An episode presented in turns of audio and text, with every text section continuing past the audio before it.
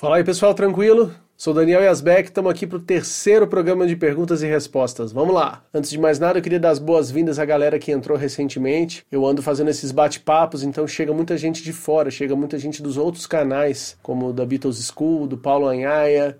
E eu vou continuar fazendo isso, não exclusivamente, mas eu tenho bastante bate-papo agendado, então para quem curtiu, fica ligado que vem muita coisa boa por aí. E se você entrou e está curtindo os vídeos aqui do canal, não esquece de fazer a sua inscrição e ativar aquele sininho para você ser notificado, porque muitas vezes o YouTube deixa para lá e pode estar tá rolando muito vídeo que você ia gostar aqui e não fica nem sabendo. Então, vai lá no sininho e coloca as notificações e deixa aquele like aí bonito. Tem uma pergunta que eu esqueci de responder lá no primeiro, o cara me lembrou aqui no segundo e então vamos a ela. É Hard and Heavy Brasil é o perfil que está perguntando. E ele diz: Bom quadro, Daniel. Faltou minha pergunta de quais bandas de hard glam nacional influenciaram você e o Exótica, e também falar sobre a banda 1852. Na verdade, é 1853.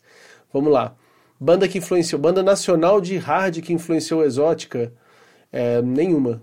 Nenhuma mesmo. As influências, pelo menos da minha parte do Exótica, foram todas internacionais, com exceção eu já comentei aqui, teve poucas coisas nacionais que eu escutei muito. Eu tinha um disco aqui, outro ali de algumas bandas, mas que eu fui fanático mesmo, só o Titãs. Depois, mais tarde, os Secos e Molhados, quando eu conheci o João Ricardo. E como eu falei, tem muita coisa que eu gosto, mas espalhado, assim, um disco de uma banda, outro disco de outra, então não posso considerar uma influência muito forte, não. Porém, uma das bandas que mais influenciou o começo do Exótica foi aquela banda argentina que é Fren, que eu tava ouvindo muito na época, e eu achava que eles eram uma boa solução para fazer uma continuação do Kiss, que parecia que o Kiss ia acabar naquela época, né? a gente tem que lembrar disso. Em 2001 se falava que era a turnê de despedida. Estamos aqui 20 anos depois e eles continuam com a mesma história, né? Então, só para explicar para quem queria mandar pergunta e não ficou sabendo, eu abro essa caixinha lá no Instagram para você mandar pergunta para mim Geralmente eu faço isso no mesmo dia que eu vou gravar, então fique esperto lá para não perder a próxima, beleza? Vamos ver aqui qual foi a primeira do dia. Acho que já começa com um assunto difícil aqui, ó. Carlos Henrique mandou: Por onde anda o reverendo? Vocês brigaram? Olha, a gente nunca teve uma briga. O reverendo é o baixista do Exótica. Quer dizer, falar que a gente nunca brigou, a gente brigava todo ensaio, toda vez que a gente se encontrava, a gente tinha alguma briga, mas eram brigas de trabalho, discussões de trabalho, não chegava a ser aquela briga horrorosa, né, de ficar sem se falar, de não querer ver o outro na frente, mas a gente se distanciou, ele foi principalmente de 2014 para frente, que foi uma última tentativa que a gente fez de fazer uns shows com a banda. Os shows foram até legais, mas depois daquilo ali a gente acabou indo cada um para um lado. E um pouco mais para frente ainda a gente vê assim que a gente tem uma divergência muito grande de pensamento, de princípios, de visão de mundo. Então, acho que é um dos motivos que faz com que a gente não converse mais hoje em dia, mas não é nada que, tipo, se ele me ligar, eu não, eu não vou deixar de atender. E acho que vice-versa. Aí agora o NW77, que é Tommy Thayer 2021 ou Ace Frehley 1977. Pô, Sacanagem essa pergunta, né? Vou até pular. Se de repente mudasse para Ace 1999 e Tommy Thayer 1986, talvez a resposta pudesse ser diferente. Aí temos o folclórico Pepe Vidal. Eu adoro falar Pepe Vidal, é Pedro Paulo, né? E ele pergunta aqui: George Harrison mais inovador que Hendrix? Concordo. Abraço, sou seu fã. Comento e assisto tudo. Verdade, você comenta e assiste tudo. Acho muito legal essas pessoas que, como ele, estão sempre participando, sempre. E eu sempre respondo também. É muito raro eu não responder. E se eu não respondo, eu leio, eu marco lá com um coraçãozinho. E esse é um assunto que eu falei no especial do George Harrison. Quem tiver curioso, pode assistir. O especial do George Harrison do dia 25 ou 26. Acho que eu postei no dia 26 de fevereiro. Vou deixar o link dele aqui. Agora uma pergunta do Thiago Muniz. Faltou o álbum solo do Paul Stanley de 78 e o primeiro do Kiss no Que Se Foda. Vai fazer no seu canal? Que Se Foda, lembrando aquele podcast que eu tive durante uns dois, três anos, que tinha aqueles programas extensos falando sobre a discografia inteira do Kiss, só que só em áudio, e que eu fazia em parceria com Felipe Godoy, que acabou falecendo em 2014, e eu perdi a vontade de manter aquele podcast rodando também não tinha mais tempo para fazer, e aí ficaram alguns discos. Na verdade, o Paul Stanley de 78 eu cheguei a fazer com o Luciano Sorrentino.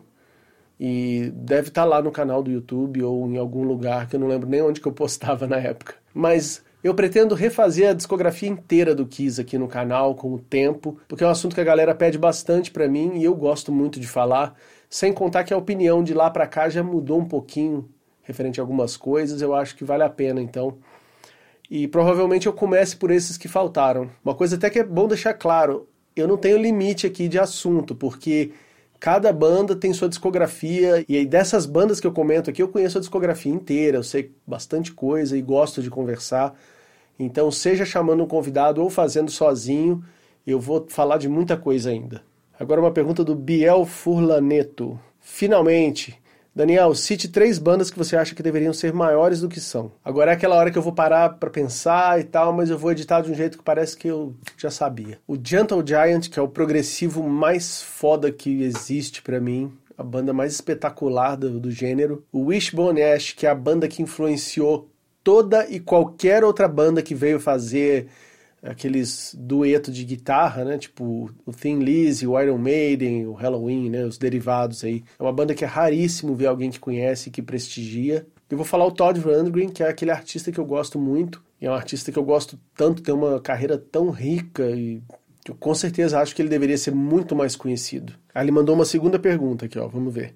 Se me permite uma segunda, uma banda que você teve má vontade para conhecer, mas quando ouviu adorou. A pergunta é criativa e a resposta eu acho que é inusitada. Plebe Hood. Principalmente o segundo disco deles, porque tem aquele EP e depois tem um disco mesmo que eu acho muito massa. Aí o Alessandro Melo mandou aqui, top 3 guitarristas. Eu já devo ter respondido isso em alguma outra ocasião, mas isso muda também, né? De dia para dia.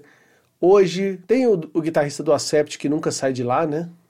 Que é o Wolf Hoffmann, que inclusive me falaram que a pronúncia certa é Wolf porque ele é alemão. Mas aquela coisa, né, gente? É, a gente ouve a pronúncia das entrevistas, o cara tá nos Estados Unidos e fala um Wolf. Da mesma forma que eu brinquei que eu falo Ed Van Halen, e a maioria do pessoal fala Van Halen, e ninguém tá errado, porque nos Estados Unidos chamam o cara de Van Halen, então eu chamo ele de Wolf Hoffmann, mas em alemão é Wolf. Esse cara sempre está ali. Eu preciso colocar o Ace Frehley pelo que significou né, no, no Kiss e, poxa, é, é o que está no meu DNA. E o Trevor Rabin, do Yes, que é aquele guitarrista fantástico também, que tem um bom gosto incrível. Aí, sei lá, já colocaria cinco, porque eu colocaria a dupla lá do Wishbone Ash, que eu sempre falo também, Andy Powell e Laurie Wisefield. Agora uma pergunta do Caio Alves, que tem um perfil aqui, escutei nos discos. Curte o Yes? Se sim, quais são seus três discos preferidos deles? Poxa, eu tenho um programa já gravado, que na verdade eu gravei duas vezes porque deu problema no áudio aqui, que era uma lista com meus 10 discos preferidos do Yes. Eu adoro o Yes, é um absurdo, assim, apesar de eu achar o Gentle Giant a banda mais incrível do estilo do progressivo, a minha banda preferida talvez seja o Yes mesmo, pelo conjunto da obra e pelo que significou para mim. Eu ouvi demais, ouço ainda. E eu vou pedir desculpa, não vou revelar os três preferidos não, porque senão vai tirar a graça da minha lista, que eu acho que eu vou gravar de novo, que já tá ficando velho aquele vídeo. Então eu vou gravar de novo, mas em breve. Aí meu amigo Leozinho pergunta aqui: Você concorda com a analogia que o Aerosmith é o Stones americano? Bom, não dá para negar que tem uma semelhança grande, mas é, no final das contas, eu acho que as bandas passearam por subgêneros muito diferentes, assim. A carreira do Rolling Stones foi para um lado e a do Aerosmith foi para outro, e tem muita coisa que não conversa ali. É claro que existe aquele modelo, né, de ser o vocalista com o guitarrista ali, eles são uma dupla muito forte, se bem que no Aerosmith não é o Joe Perry que compõe tudo, como no caso dos Stones, a maioria é o Keith Richards, né, com o Mick Jagger. Mas é, existe uma semelhança, mas eu não acho que é essa coisa toda não. Agora uma pergunta do Murilo Souza. Quais suas bandas favoritas dos anos 60, além dos Beatles? Dos anos 60, que eu gosto muito, tem os Beach Boys, o The Who, que apesar de ter feito muita coisa nos anos 70, muito importante né, na carreira, e uma banda chamada Spirit, que eu gosto demais também.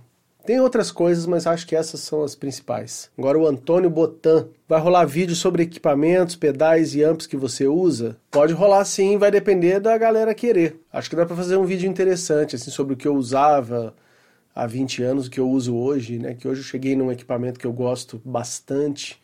Acho que dá para falar sobre isso sim. Mas eu vou esperar um pouco a galera se manifestar nos comentários e falar: "Ah, eu quero ver isso". Agora o meu amigo William Marinho pergunta: melhor solo do Kiss? Vou falar alguns. Difícil, hein? Vamos lá, tem aquele Rocket Ride que eu fiz até um vídeo aqui no canal, acho demais aquele solo. Tem o da Dark Light do Ace também no The Elder, que é fantástico. Rip It Out do disco do Ace de 78. Shock Me, poxa, tem muitos, viu? Aqueles solos do Rock and Roll que eu também fiz um vídeo sobre. Ali quase todos são o melhor. Poxa vida, mas vamos lá, para escolher um só, vou de Rocket Ride. Agora meu amigo Douglas manda uma pergunta: estar descalço diante de uma barata não te dá uma sensação de impotência? Cara, lógico, né? Eu lembro de uma história quando a gente foi tocar com Exótica em Catanduva uma das vezes, que a gente ficou hospedado num lugar fora da cidade. Era uma casa assim, tipo um sítio. E tinha tanta barata naquele lugar. Eu lembro que eu fui tomar banho nesse lugar, tipo, tinha um chuveiro caía só umas gotas assim. E aí, putz, é horrível isso para quem tem pânico de barata, mas tipo, eu lembro que tinha umas baratinhas assim, né? Tipo, dava para ver no banheiro ali, aqui umas aranhas tal. E eu tomando banho, cara, tipo, começou a subir umas duas baratas em mim, assim. Uh. E já que tô falando disso, eu lembro de uma vez que eu tava comendo num restaurante no shopping Ibirapuera. Eu tava usando uma camisa social, meio com a manga comprida, assim, e meio aberta, e entrou uma barata ali, velho. Nossa senhora. Eu sei que não é culpa do restaurante em si, né? Mas eu, nossa, nunca mais passei perto lá. Aí ele mandou uma segunda pergunta. Quando o foco não é música, o que você lê? que mais te inspira, move? Eu sou um cara muito focado nisso, em música, em áudio, produção. Eu sou muito. Não vou fazer assim porque parece que eu não ligo para mais nada, mas isso é o principal mesmo. A minha, a minha estante de livros e o meu Kindle, se você olhar ali, só tem coisa relacionada à música. Eu também sou daquelas pessoas que de vez em quando dá uma olhadinha numa autoajuda sem problema nenhum, porque o pessoal ridiculariza pra caralho, né? Pessoas que leem autoajuda, ó. Oh, acho que tem coisa interessante que já foi importante para mim de ler e tipo pegar umas frases que eu levei comigo. E o livro que eu comecei a ler achei incrível, mas sabe quando você perde, você para e aí você não volta mais, você fica, ah, vou voltar, vou voltar, não vou. É o Sapiens, que é um livro bem famoso também.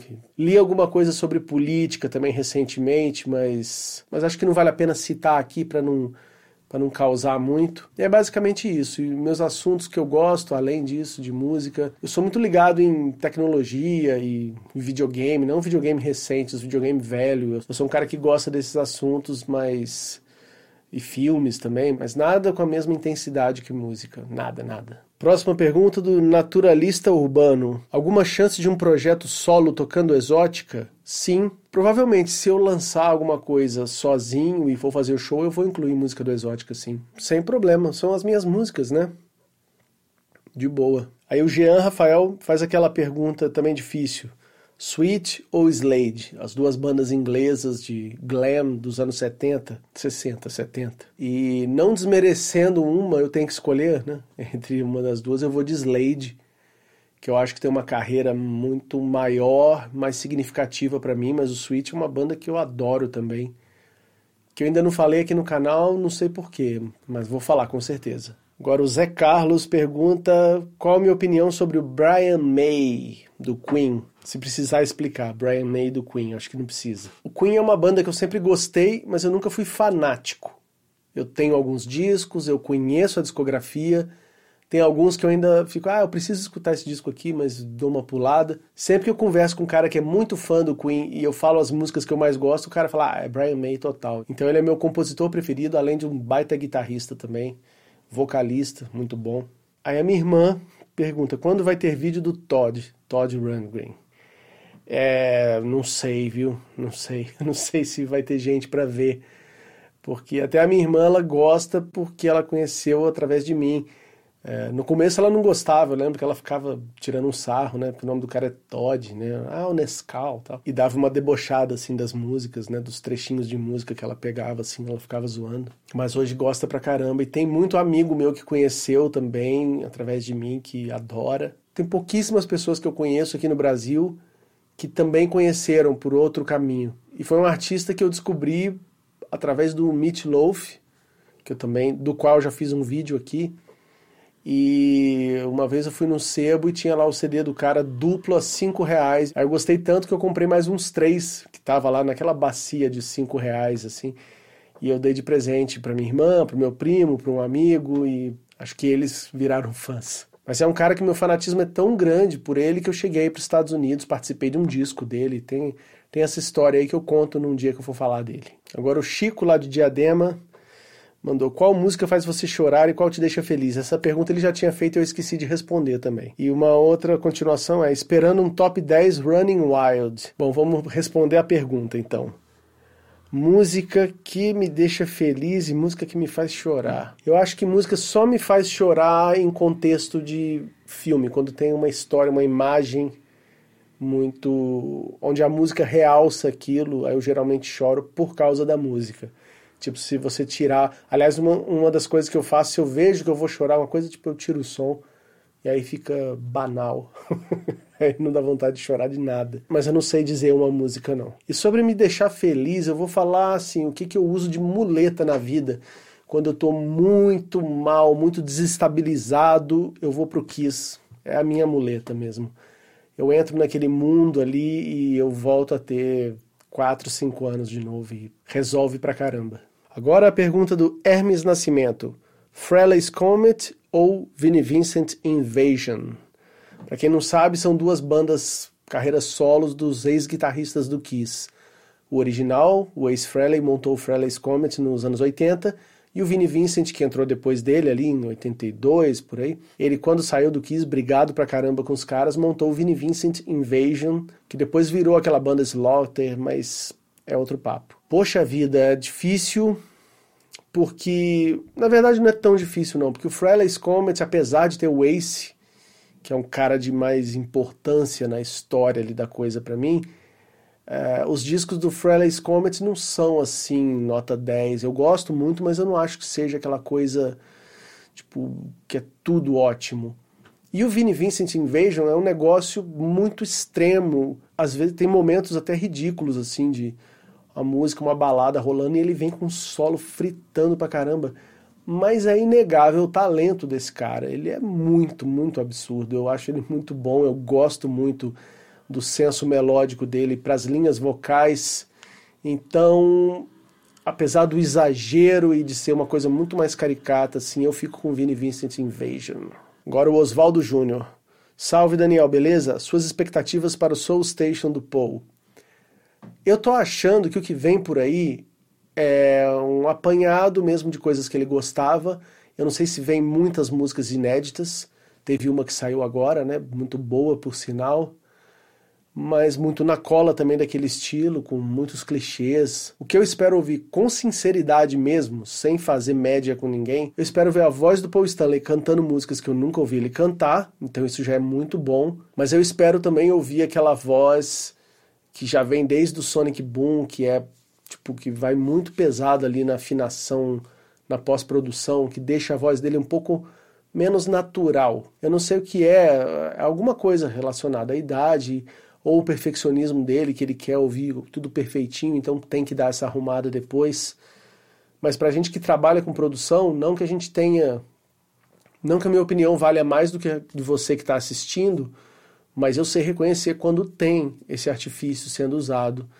Isso aí não tem como negar. Qualquer pessoa que mexe com isso e que já afinou uma voz no computador sabe que a voz dele é muito processada depois de gravada. Isso é uma coisa que tira um pouquinho da graça. Eu preferia ouvir ele até cometendo alguns vacilos, mas sendo a coisa original. Mas isso sou eu, minha opinião, e eu só estou dando a minha opinião porque o Oswaldo perguntou aqui.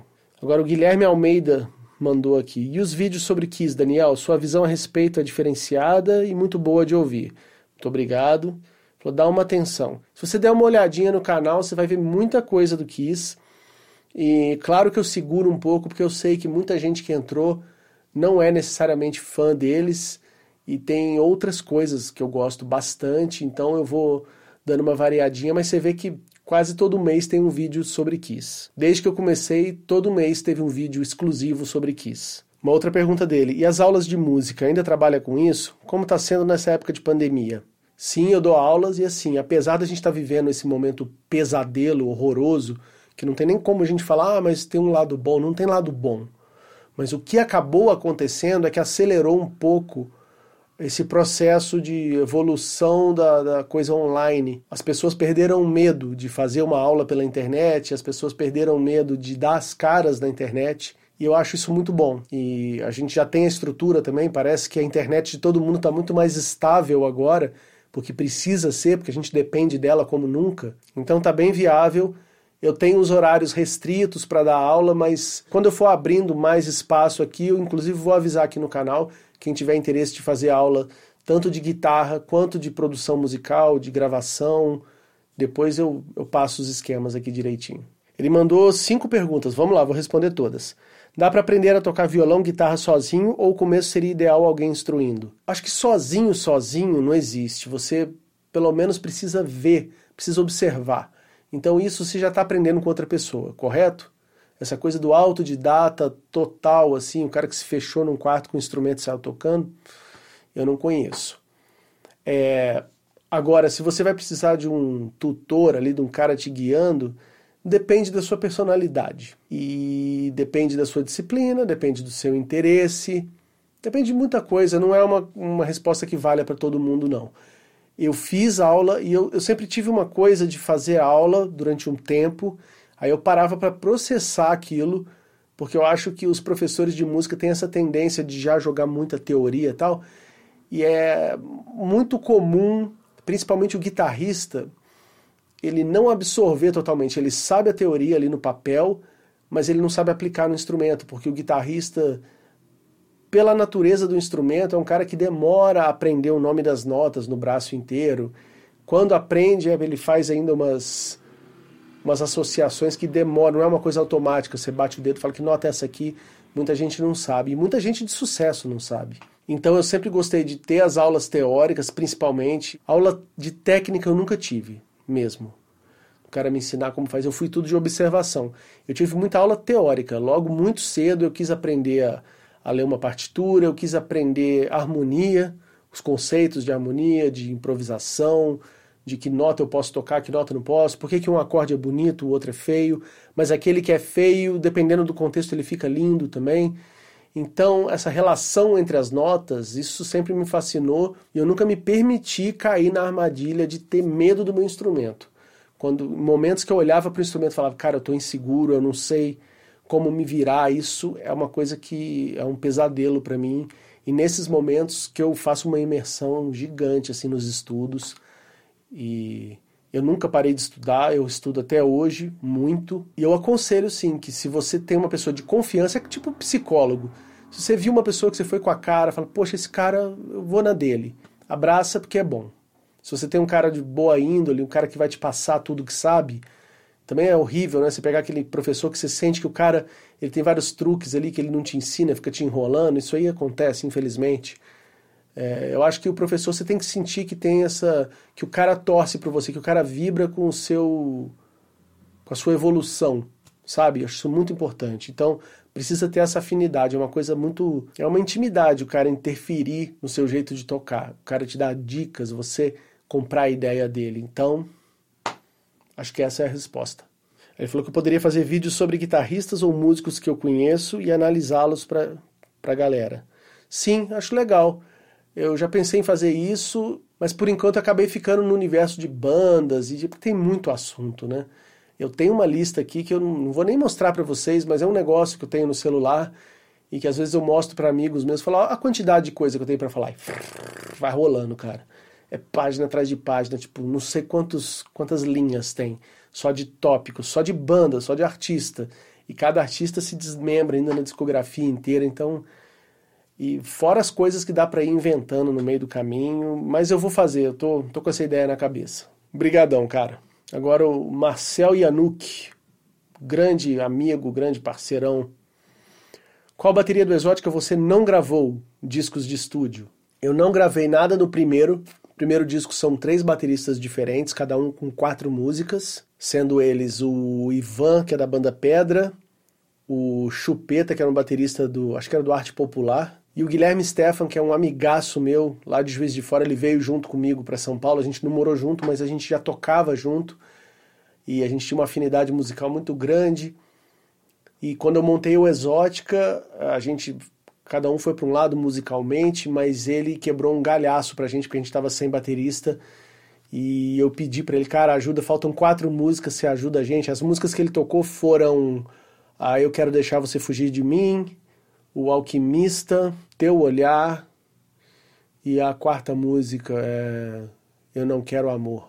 Acho que é isso. Aí depois o que eu não toquei também são algumas músicas do 3 e do 4. Praticamente ali no 3 tem muita coisa que foi o Rodrigo Duarte. Eu precisaria pegar a ordem do disco ali para falar quais são as que ele tocou, mas eu acho que ele tocou umas sete músicas de um disco e mais cinco músicas no, no Exótica 4, que na verdade era só uma coisa, né? Era um monte de música que estava pronta, a gente dividiu em dois discos. Na verdade eu dividi, eu que fiz essa divisão, lembro direitinho. Aí nos Jogos de Azar tem uma música que foi o André Alves, que tocou um baterista de São Bernardo, que estava tocando com a gente na época. Ele até chegou a gravar algumas outras, mas a gente, a gente usou só uma, que era é uma música chamada Exatamente Quem Eu Sou.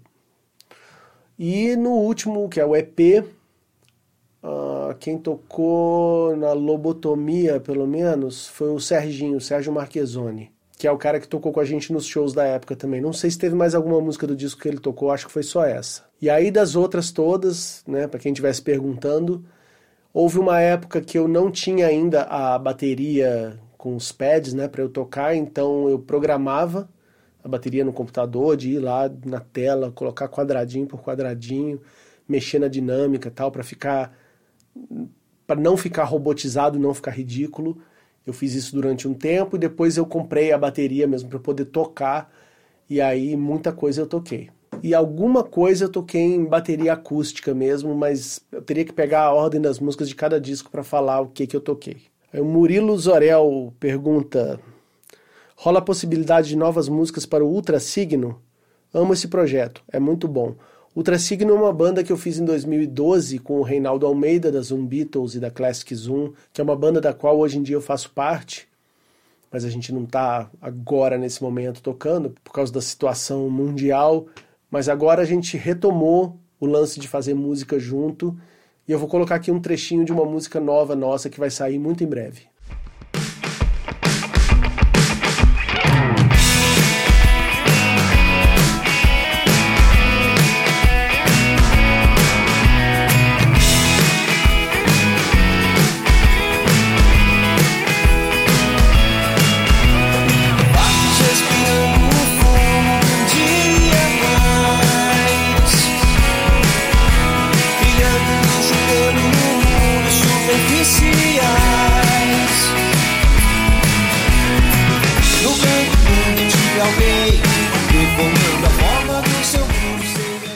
Agora temos o Rodrigo Costa Rosa. Tá sempre participando aí, valeu, cara. Depois do Metallica rola uma análise do Megadeth. Não agora, mas vai rolar. É uma banda que também eu gosto. Eu não sou tão fã assim quanto do Metallica. Eu gosto um pouco menos, mas tem coisas ali que são, nossa, boas demais. Eu tô priorizando fazer coisas que eu gosto. Eu poderia pegar uns discos aqui para ser mais polêmico, né, e descer a lenha mas eu não acho que seja o momento e eu não sei se as pessoas querem ver isso, uma opinião de uma coisa que elas gostam e eu não gosto. Aí vão falar, por que, que você está falando do disco, né? Então, mas eu curto o Megadeth sim, e tem alguns discos que eu gosto demais e eu vou colocar eles aqui. Aí o Wesley mandou a seguinte pergunta: Clapton no Yardbirds, Cream ou solo? Uh, não sou um profundo conhecedor. Quando eu falo que eu não sou um profundo conhecedor, gente, não quer dizer que eu não que eu não conheço as músicas, né? Eu já passei pelos discos, já dei uma escutada. Tem aquelas músicas famosas que a gente não precisa nem ir atrás, que a gente já conhece. Eu vou falar aqui que o que eu mais gostei da carreira dele, que eu ouvi até hoje, que mais caiu no meu gosto, foi aquele disco que tem uma casa branca na, na capa, assim, alguma coisa Ocean Boulevard. Achei bem maneiro aquele disco, preciso ouvir mais. Então eu acho que na carreira solo ele me agrada mais. Agora o Luciano Pereira da Costa lá de Sorocaba, gente finíssima, perguntou: e o Daniel no Monster? O Monster era a banda do Paulo Anhaia, que eu acabei de entrevistar aqui no canal, bati um papo sobre o, o disco do Metallica, né, o Injustice for All. E o Monster era uma banda tipo, muito profissional, uma banda que se destacava mesmo. Enquanto eu estava ali começando com Exótica, eles estavam também começando a banda, a banda é um pouquinho mais antiga, mas a gente chegou a tocar em alguns shows juntos, assim, eu sempre ficava muito impressionado com o profissionalismo deles, eu até falei sobre isso na conversa que eu tive com ele. E provavelmente, se eu não tocasse com o Exótica, ou se o Exótica tivesse terminado antes, provavelmente eu teria entrado para a banda mesmo, né? Porque em 2006 o guitarrista original deles saiu da banda e aí eu fiz alguns shows, uns cinco, seis shows que eu acho que já estavam marcados. E foi uma coisa muito legal, mas como eu tinha um Exótica, não dava para levar duas bandas, né, simultaneamente. E mas poxa, a experiência de tocar com o Paulo e com o Evandro, que é o baterista, que é um cara gente finíssima, toca bem pra caramba, tipo, os dois juntos ali são uma máquina, sabe? Então foram experiências ótimas, eu fiquei muito feliz que eles me chamaram em 2016 para tocar de novo, porque teve uma comemoração daquele festival BMU, Brasil Metal Union, e o Monster tocou nas edições, né, nos primeiros anos, e o cara chamou na comemoração, acho que de 15 anos, eu não sei quantos, qual era o aniversário. E aí a gente tocou de novo, principalmente numa época que eu não tava com banda nenhuma, assim, então a gente fez alguns ensaios e o show foi muito legal. Esse show vai sair um dia, o Paulo tem ele lá, ele tava dando os últimos toques lá na mixagem para lançar mesmo. E é uma banda muito boa, uma banda que eu gosto muito de tocar. E quem sabe não rola alguma coisa do Monster aí no futuro. Eu espero que sim. Agora tem uma pergunta bem diferente aqui do Gil1406. Boa tarde, queria saber se você era o bebê maldito dos Sutilezas de um Elefante, do Reverendo. Valeu.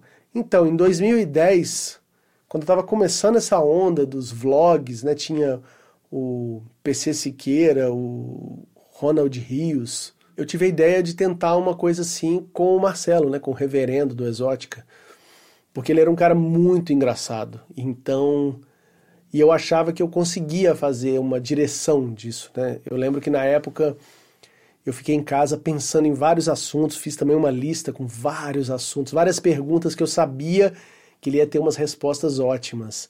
Então eu era o diretor da coisa. A gente ia para um estúdio lá do Fábio Hoffman, que era o guitarrista da época, botava uma câmera, uma iluminação e, e saía gravando. Mas saía gravando nesse esquema, que eu ia falando, ah, cara, fala assim, fala isso, fala aquilo. Era bem uma parceria mesmo. Era uma coisa que na época eu achava muito engraçado. Eu não sei se eu acharia graça hoje, faz muito tempo que eu não vejo. E os assuntos não eram os mesmos que seriam hoje, né? Não, não, se falava de política do jeito que se fala hoje. Não se tinha certos cuidados que hoje a gente tem, né? Nas piadas e nas coisas. Até o que a gente achava graça na época é muito diferente do que a gente acha hoje, então eu não sei. Mas o lance do bebê é que o Marcelo tinha um bonequinho. O Marcelo era um cara que gostava de, sei lá, de bonecos, ele botava no palco.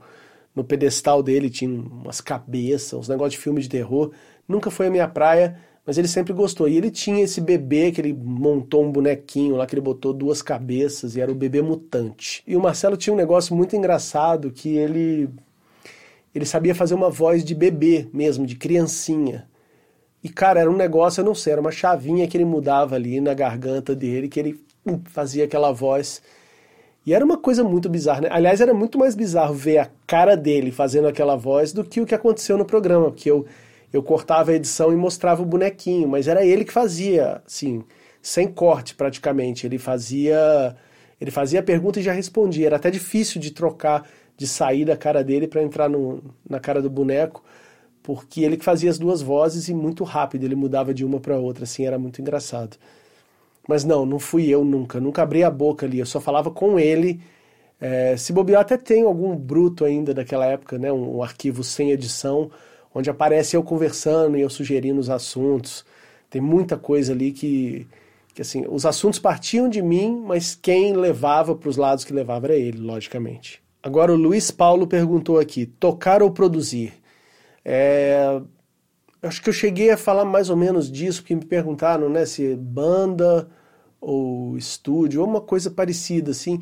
E a minha resposta geralmente é: se a banda for muito boa, se a banda tiver músicos que eu que eu me dou bem, assim, né, que tem essa química, essa ligação, a resposta é tocar. Se a banda não for tão tão legal assim, se for aquele pessoal que não gosta de ensaiar, que não gosta de preparar muito material, que toca meio de improviso, aí eu prefiro ir pro estúdio e produzir tocando sozinho, inclusive, que aí eu vou passar menos aperto. Mas se a sua pergunta estivesse referindo apenas a se eu prefiro o ato de produzir, né, de gravar, de ficar montando coisas ou tocar, ah, eu prefiro tocar. Eu acho que eu gosto mais de tocar.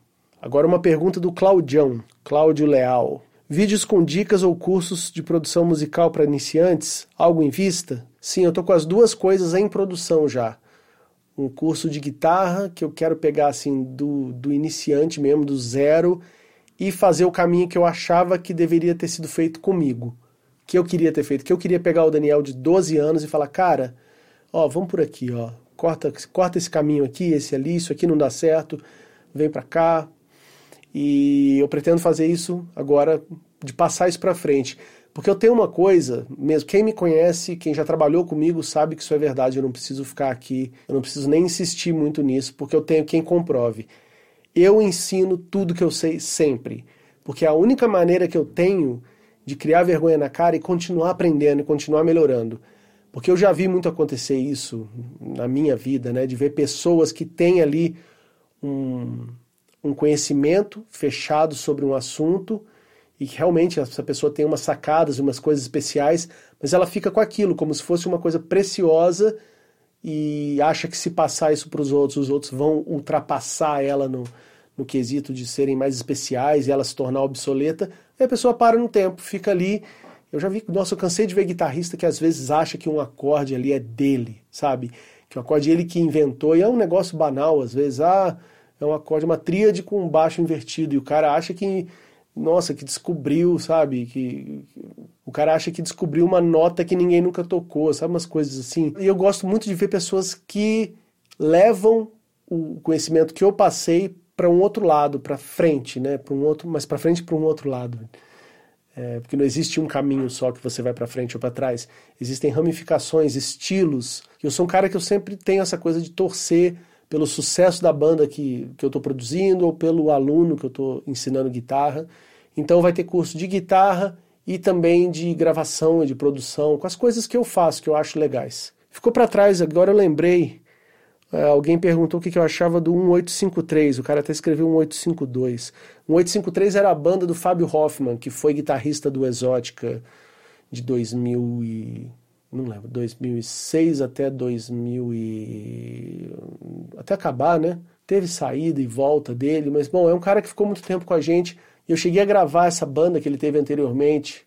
Antes dele entrar no Exótica, eu gravei e produzi o disco deles, que é o segundo, se chama Rápido Antes que as Moscas Cheguem, que é um disco muito bacana. Eu gravei num quartinho do meu antigo apartamento, que é onde eu gravava também as coisas do Exótica.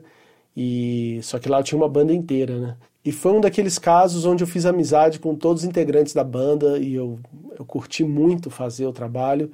Fiquei tão amigo que logo o Fábio veio tocar com a gente. Era um cara muito gente boa também. Era uma banda muito legal. Era uma banda muito legal. Eu torcia muito por eles, mas eles acabaram também. Acabou que deu o tempo deles também. Eles pararam de fazer a coisa. E algumas coisas que eu lembro da gravação do disco deles que foram muito legais é que eles tinham uma parceria com o Marcelo Calenda, que é um músico aqui de São Paulo, que não é um nome assim que todo mundo conheça, mas eu já cruzei com muita gente do ramo, assim, produtores tal, que lembram dele, porque ele foi um dos pioneiros dessa coisa de gravar tudo sozinho, e fazia no computador. Ele tinha um disco muito bom já em 2000 e pouco, assim, na época que nem tinha, tipo, YouTube, não tinha uma maneira fácil de você é, distribuir sua música na internet, ele tinha um site onde você podia ouvir o disco inteiro, era muito, muito legal. E eu lembro de eu sentar com esse cara para fazer os arranjos de backing vocal, né, do disco, assim, dos backings. Foi a primeira vez que eu sentei com alguém, assim, um produtor para fazer isso e que a coisa fluiu muito bem. E os próprios caras da banda também, tinha o Fábio, os dois Fábios que cantavam, eles também participavam muito desse processo, era muito legal.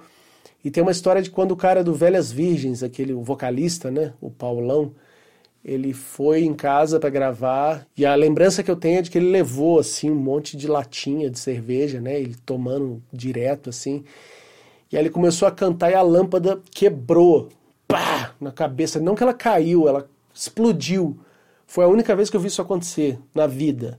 Quando esse cara estava cantando na minha casa, ele lá, não sei se ele estava cantando alto assim, mas explodiu a lâmpada. E é isso, é uma banda que eu achei muito legal de conhecer, fiz amizade com todos eles. Todos eles, o Ale Frata, o Bill Fonseca, o Tata Pellegrini e o Fábio Hoffman, tudo muito gente boa. E é isso aí, uma banda muito legal. Estamos chegando no finalzinho. Rafael Bailoni, o que acha do Queen? Eu já meio que respondi porque outra pessoa perguntou do Brian May. Na verdade, eu não vou nem falar se o Queen é bom ou ruim, né? Eu vou falar se eu gosto ou não. Eu gosto muito, não sou fanático, eu sempre gosto de frisar isso aqui, porque eu, quando tem essa coisa do fanatismo, por exemplo, uma banda como o Eagles, eu sou mais fã do Eagles do que do Queen, por exemplo, porque do Eagles eu conheço todos os discos da carreira, eu tive os CDs e eu conheço as carreiras solo de cada integrante, eu já ouvi, alguns eu gosto muito, tipo Joe Walsh, Don Felder, sabe? Então é uma coisa que você vai, que você cria raízes ali, né? ramificações, na verdade. E com o Queen eu não tenho muito isso, não. Eu gosto de alguns discos bastante, algumas músicas eu acho nota 10 fantásticas, mas eu não vou tão a fundo. Outra coisa, ele perguntou: quando começou o canal você já tinha equipamentos de gravação por conta de trabalhos com música? Sim e não. Por quê? Porque eu sempre tive né, equipamentos, porém eu passei quase oito anos trabalhando fixo em estúdios de, de produção para publicidade e lá tinha o equipamento todo, então eu tinha muita coisa que estava mofando em casa, entre aspas, e que eu me desfiz. Eu falava, não precisava ter aquele monte de microfones e interfaces de áudio e tal, então eu fui me desfazendo. E quando eu saí do estúdio, aí eu falei, poxa, agora eu preciso refazer o meu equipamento, porque eu estava com coisas muito básicas que me deram trabalhão para acertar, inclusive. E principalmente eu tive muito, muito, muito problema para entender a parte de vídeo de iluminação. Eu sempre quis ter uma coisa, essa coisa do fundo preto aqui. Isso eu sempre quis ter, eu sempre gostei disso em documentários. Eu via, caramba, como é que eles fazem esse fundo pretão assim? E eu sou um cara muito. Eh, eu sou. Não é que eu seja perfeccionista, mas eu não descanso até conseguir o básico, assim, para mim. E o básico para mim é um áudio com um som limpinho, que você ouça claramente, que não tem aquela reverberação né, aquele som de, de sala, som de banheiro, assim, e que tenha uma imagem também limpa no sentido de de não ter muitos elementos aqui assim, né, que eu posso colocar uma imagem, posso inserir imagens e tal. Então eu tinha alguma coisa de equipamento e a parte que eu considero mais valiosa é que eu nunca parei de fazer isso, de gravar. Então eu não tive que aprender a gravar, eu não tive que aprender. Eu tive que aprender edição de vídeo, reaprender, porque fazia ali uns oito anos que eu não mexia mais com isso. Eu cheguei a trabalhar bastante, eu fiz muitos DVDs é, ali nos anos 2000, onde eu pegava o projeto inteiro, eu editava todas as imagens de câmeras diferentes e mixava o áudio que vinha separado, né, em 16 canais, que eu mesmo gravava, era uma coisa assim de louco. E então eu tinha muita prática nisso, mas os programas mudaram. Em oito anos mudou tudo. E eu tive que fazer uma readaptação, não foi fácil não, não vou mentir. Agora uma pergunta do Renan Andrade. Era, era a última pergunta quando eu comecei a fazer, mas chegou uma nova agora. Vamos lá. A pergunta dele é: Quais são as suas roupas favoritas do Kiss? Para mim é da época do Dynasty, ele falou, né? É, para mim não. Dynasty eu acho já muito exagerado, muito. Inclusive a roupa do Gene no Dynasty eu acho uma coisa muito feia, assim. Para dizer o que eu acho mais legal, assim, de ser equilibrado e mais representativo do Kiss são as roupas da turnê do Destroyer e do Rock and Roll Over, né? Aquelas roupas que 76. Agora, se for falar das preferidas, eu acho que eu fico com The Elder, por incrível que pareça. Eu acho aquele visual mais limpo do Kiss muito bom, muito bacana. E também o de 83, quando eles vieram para o Brasil, que o Paul Stanley usa praticamente uma calça e uma camiseta. O Gene Simmons usa um negócio que é uma uma coletânea de peças de turnês antigas, né? Ele monta ali um negócio que tem pedaços de roupas antigas. Tem a roupa do Vinnie Vincent, que eu acho bacana, do Eric Carr também, mas muito menos espalhafatosa do que foi quando ele entrou em 80. Então, ah, mas eu fico com o The Elder, vai. Aquele, aquele visual deles ali, inclusive com aqueles cabelos mais curtos, a faixinha do Paul Stanley, eu acho aquilo tudo muito legal. Para fechar então, Tiago Dias, dessas bandas mais novas, quais você tem escutado? Isso é meio relativo, né? Porque às vezes a gente acha que uma banda nova é uma banda dos anos 2000 ou dos anos 90 e já virou banda velha. Uh, eu acho que a coisa mais recente que eu ouvi nos últimos tempos e que eu gostei de verdade, que eu peguei uma música e falei, nossa, isso aqui é muito bom, foi daquela banda Rival Sons. E eu, pela natureza do trabalho que eu estava fazendo, que era para publicidade, eu tinha que me manter ali, eu tinha que conhecer umas coisas novas. Não que eu gostasse delas, mas eu tinha que conviver com isso, entender como que é a sonoridade e tal. E no processo você acaba gostando de alguma coisa. Então eu tenho músicas separadas de bandas recentes e muita coisa assim, obscura. Tinha umas coletâneas de bandas, é, de bandas índias, assim, que tem muita coisa bacana, tem muita música solta, legal. Aí você vai ouvir o disco da banda, não é grandes coisa não. Mas tem músicas muito especiais, assim. Acho que um dia eu vou montar uma playlist bem, tipo, com, com essas músicas soltas, assim, vou compilar e aí eu faço um programa sobre isso e, e, conto as coisas mais recentes que eu gosto. Acho que eu já cheguei a falar também daquele Royal Blood, eu acho bacana, mas também não sou fãzão, não. Não, não conheço o nome das músicas, sabe? Eu acho bacana quando toca, acho o estilo legal, acho a inovação da coisa legal também. E dependendo da banda, acho que tudo que foi feito depois dos anos 2000 é coisa recente para mim, sabe? Eu acho que o Weezer é recente, Foo Fighters é recente. Tem uma banda canadense, Sloan, que eu gosto muito, já falei também em outro. Se bobear no outro, perguntas e respostas. E é isso. Não tem nada também assim. Não tem nenhuma banda mágica de agora que fala, nossa, isso aqui é demais. Tem uma banda de thrash metal que é muito boa, como chama? Gamma Bomb, achei muito legal, muito legal mesmo. E é isso. Se eu lembrar de mais coisa, depois eu falo.